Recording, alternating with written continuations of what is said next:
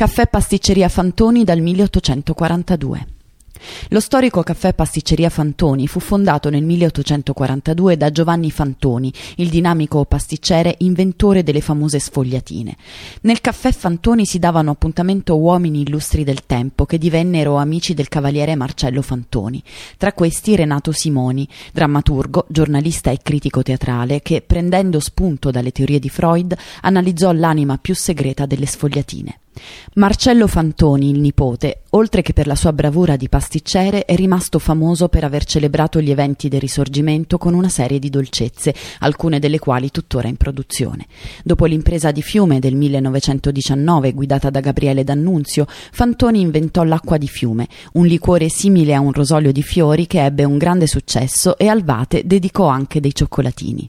Così scriveva D'Annunzio al pasticcere in una lettera del Gardone il 21 giugno 1921. 2021. Caro Fantoni, la sua acqua di fiume è limpida e leggera come quella che dal Carso scende ad alleviare l'ardore della città olocausta, ma quella è oggi intossicata, ahimè. Io ho creduto di bere nella sua la mia illusione. Quando Mascagni musicò l'Iris, Fantoni elaborò l'omonimo tonico digestivo, convinto che i piaceri delle arti e della gola potessero essere strettamente collegati.